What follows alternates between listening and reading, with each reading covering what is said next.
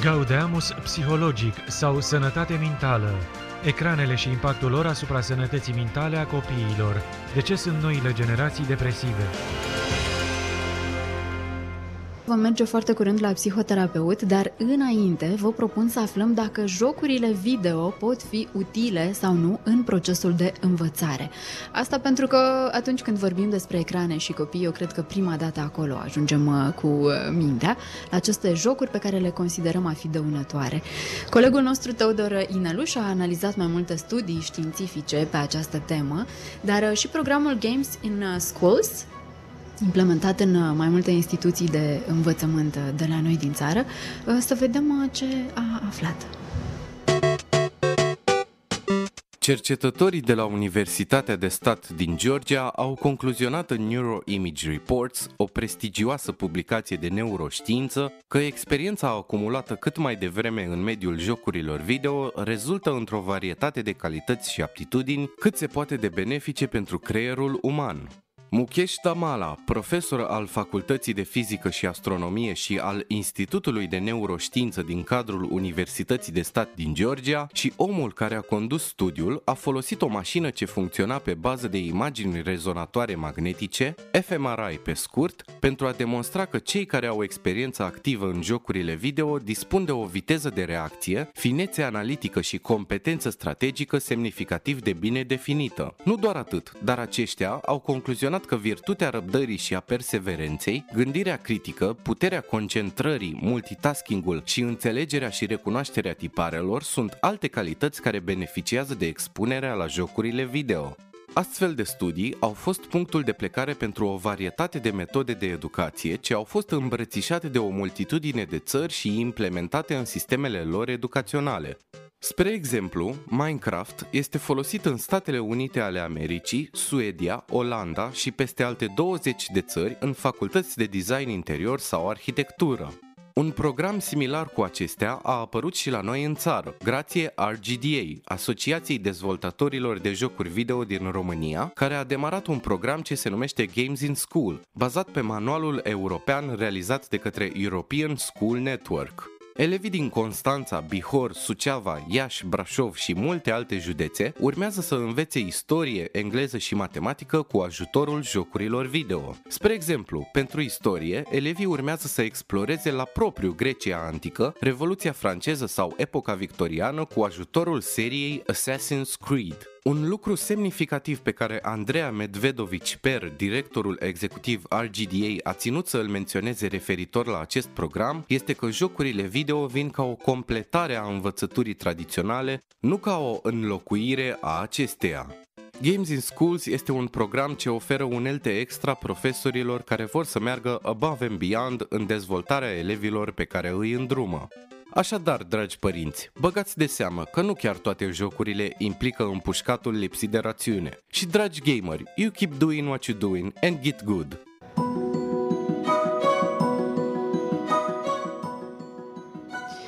Continuăm uh, să vorbim aici în uh, orașul nostru la Radio România Cultural despre impactul ecranelor asupra sănătății mentale a copiilor și uh, în loc să mergem noi la psihoterapeut pentru această discuție a venit psihoterapeutul alături de noi. Cristina Călărășanu este așadar în direct cu noi, ne-am reunit aici în studioul nostru din cadrul Târgului de Carte Gaudeamus Radio România. Bună dimineața! Bună dimineața! Îmi face o deosebită plăcere să fiu aici împreună cu dumneavoastră. Mulțumesc mulțumim foarte mult, chiar uh, ne face plăcere vizita dumneavoastră. Uh, știm că sunteți chiar un om al, uh, al cărților și cred că simțiți, nu, energia deci din cadrul târgului, vă cheamă cărțile la, la ele? E greu să reziști tentației, este o atmosferă foarte frumoasă aici și cred că merită o vizită. Cărțile întotdeauna merită atenția noastră, merită să ne plimbăm și să dăm până la urmă chemare celor care ne cheamă cel mai tare. Mă gândeam acum că mi se pare foarte frumos faptul că am uh, ales să discutăm despre ecrane într-un mediu în care n-ar trebui să ne gândim de fapt uh, la ele, ar trebui să ne lăsăm uh, cuprinși acolo în, în poveștile paginilor cărților expuse aici în, în cadrul târgului. Și mă bucur foarte mult că de obicei la târgul de carte Gaudeamus știu că vin foarte mulți copii și participă la atelierele uh, de aici, îi văd tot timpul cu cărțile în mână, stau acolo și aprofundează și mi se pare extraordinar că nu stau pe telefoane, pentru că nu așa ne-am obișnuit să Cred să că dacă au ocazia copiii, uh, ei descoperă și explorează și alte contexte. Important este să le creăm ocaziile. Asta este partea care depinde mai mult de noi decât de ei. Iar în ceea ce privește cărțile, știu că se spune de foarte multă vreme că existența lor este într-un fel sau altul amenințată de ecrane. Eu nu cred în lucrul acesta.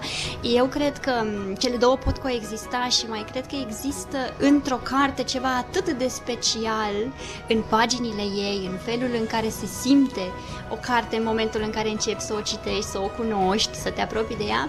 E ceva atât de special încât lucrul ăsta nu poate dispărea, oricât de multe ecrane sau posibilități digitale există. E foarte frumos să, să ne putem împrieteni cu personajele din carte și să ne imaginăm uh, noi tot ceea ce se întâmplă acolo, doar că, din păcate, foarte mulți copii preferă totuși uh, ecranele. În... Uh, Ei, aici ajungem la tema discuției noastre, de ce le preferă. Ecranele fac parte din viața copiilor încă de când se nasc. Nu mai putem ignora aspectul acesta și nu mai putem spune că este o întâmplare apariția acestor ecrane. Ecranele sunt parte din viața unei familii și ele există acolo din totdeauna. De când se naște copilul observă într-un fel sau altul că o parte a energiei, a atenției părinților este dedicată ecranelor, indiferent de motivul pentru care se întâmplă lucrul ăsta, dacă este vorba de lucruri care sunt profesionale sau că e vorba despre altceva, ecranele există din totdeauna alături de copii. Mi-amintesc de o frază care a devenit uh, destul de repede celebră. Chiar la începutul pandemiei, în martie 2020, exista un articol în The New York Times uh, în care se spunea următorul lucru, că uh, pandemia pune capăt dezbaterii despre cât de mult timp să petrecem în fața ecranelor, pentru că, în mod cert, ecranele au câștigat. Dar ce însemna lucrul ăsta? Însemna că noi ducem o bătălie cu ele. Eu, iar eu cred că nu aceasta este perspectiva. Pentru că dacă ducem o bătălie cu ele, ea într-adevăr este deja pierdută.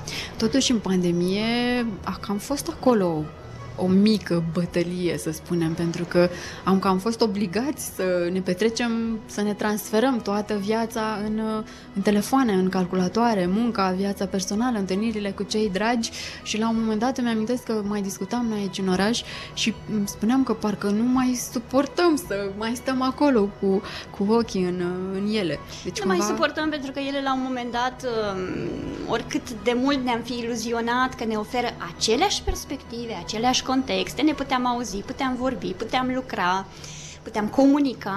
La un moment dat ne-a fost clar că de fapt există niște limite care sunt foarte clare, că există niște restricții și că în fapt nu ne pot aduce ceea ce este cel mai important în interacțiunea cu celălalt și anume contactul cu el. Uh, ce înseamnă lucrul ăsta? Înseamnă că ne puteam auzi prin intermediul ecranelor și ne puteam vedea, dar nu ne puteam simți unul pe celălalt, iar ăsta este un lucru esențial.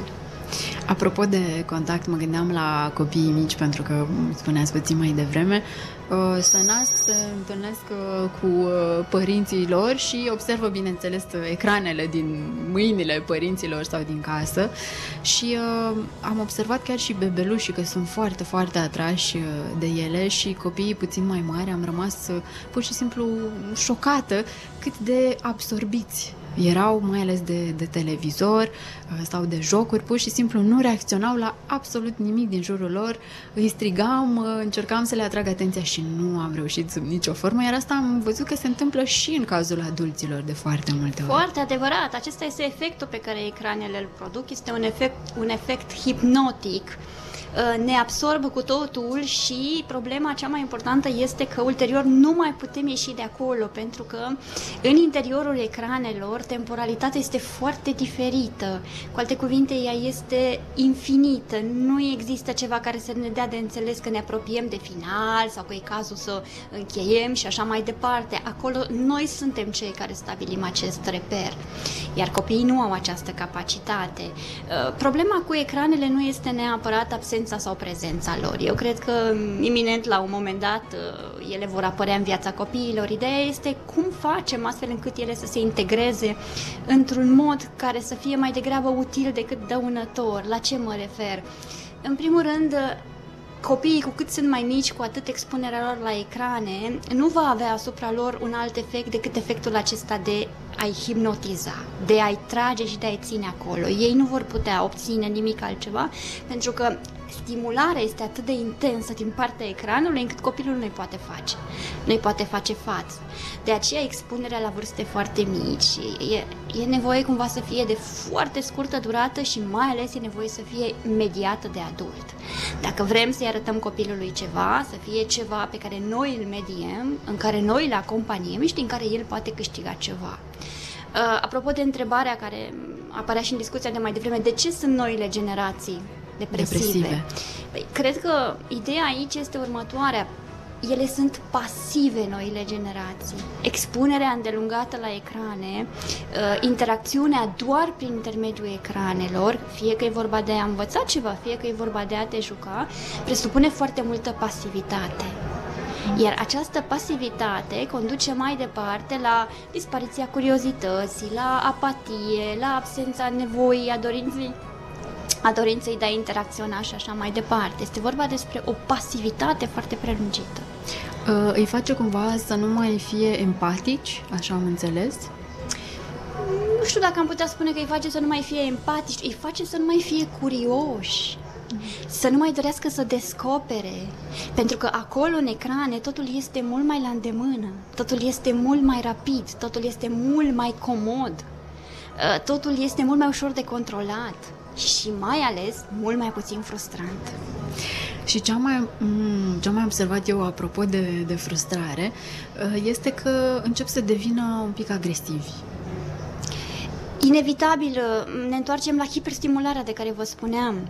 Copiii, cu cât sunt mai mici, cu atât au dificultăți în a gestiona emoțiile care sunt foarte puternice. Um, se construiește ceea ce se numește un filtru de excitație, dar se construiește treptat și numai cu ajutorul adulților, cu ajutorul anumitor contexte. Ori dacă lucrurile sunt extrem de intense, dacă se acumulează o cantitate foarte mare de stimuli, reacția va fi una impulsivă. Copilul se va enerva, va lovi, va trânti, va dori să se descarce cumva, va începe să vorbească într-un anume fel, va fi foarte iritat, iar lucrul ăsta încet încet se va deplasa și asupra relațiilor pe care le are cu cei din jurul lui, inevitabil. Mă gândeam că adulții de foarte multe ori îi lasă pe copii în fața ecranelor, îi aud așa și acum am răsună în minte, pentru că vrem să avem și noi un pic de timp uh, liber și doar așa reușim să îi facem să se calmeze, să stea liniștiți acolo măcar uh, câteva minute. Dar mă întrebam oare dacă noi adulții am renunțat la ecrane ar renunța și cei mici? Nu, nu cred că s-ar întâmpla lucrul ăsta, pentru că e, nu, nu e nevoie să devenim utopici. Nici noi, nici ei nu pot renunța la ecrane. Ăsta este adevărul. Um, munca noastră se face prin intermediul ecranelor. Lucrurile de care avem nevoie sunt dincolo de ecrane, așa că nu ne putem imagina că dacă ele ar dispărea cu totul s-ar rezolva problema noastră. Ce avem însă de făcut este să fim foarte atenți la felul în care amenajăm prezența ecranelor în cotidianul nostru. În special special în prezența copiilor. Dacă ele există, existența lor are nevoie să capete un sens ca orice altceva în viața noastră. Cu alte cuvinte, ele pot apărea în anumite momente, pot fi asociate într-un fel sau altul cu timpul liber sau cu anumite proiecte sau cu anumite activități pe care familia le desfășoară, dar este important să existe un sens. Adică mergem către ele pentru că ele sunt acolo, sunt ale noastre, dar ce facem de fapt cu ele. Ok, ne simțim bine, uh, le folosim ca să cunoaștem ceva. E, e, ideea asta că fiecare e cu ecranul lui produce până la urmă un soi de izolare în interiorul familiei. De foarte multe ori părinții sunt, de exemplu, îngrijorați pentru timpul pe care îl petrece un copil, dar nu știu neapărat ce face el acolo.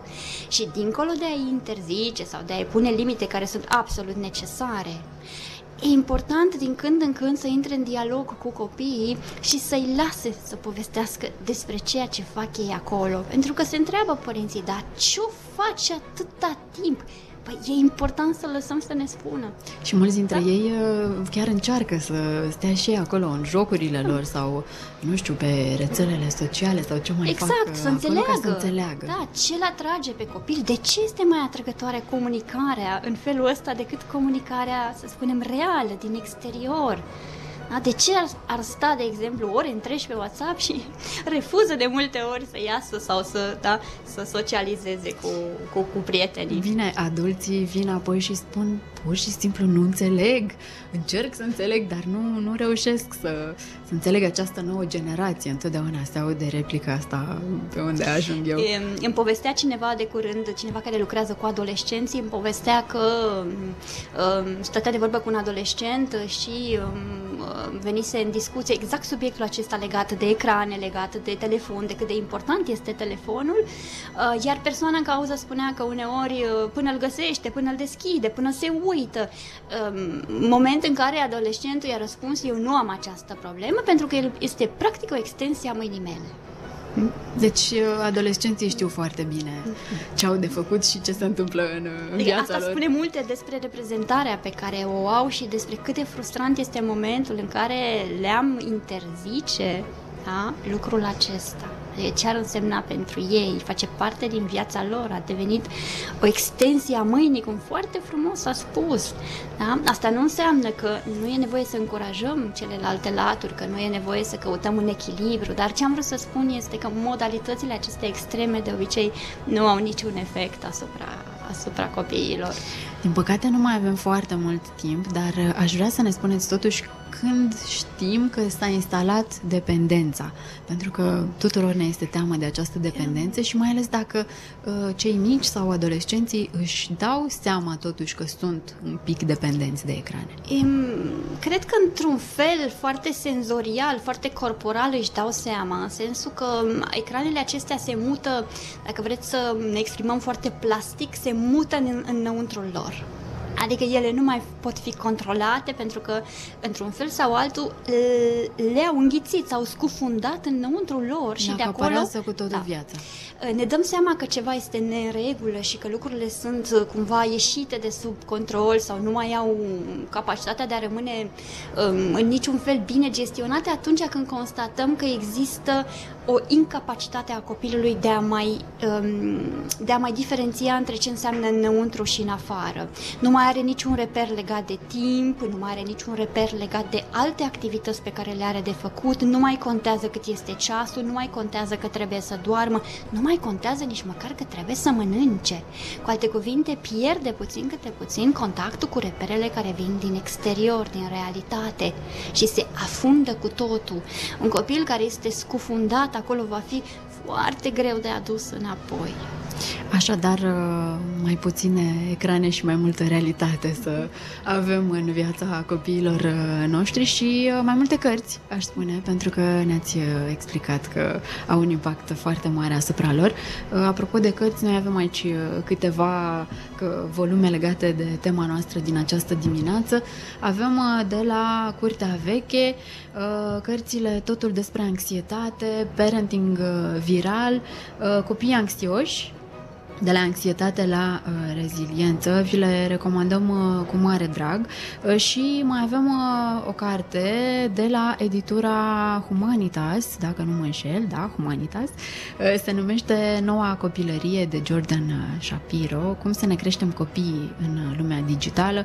Sunt foarte multe cărți uh, pe această temă, noi uh, vă recomandăm să le căutați, fie în librării, fie să veniți uh, aici la Târgul de Carte Gaudeamus, unde ne aflăm și noi în această dimineață. Mulțumim foarte mult pentru o vizită.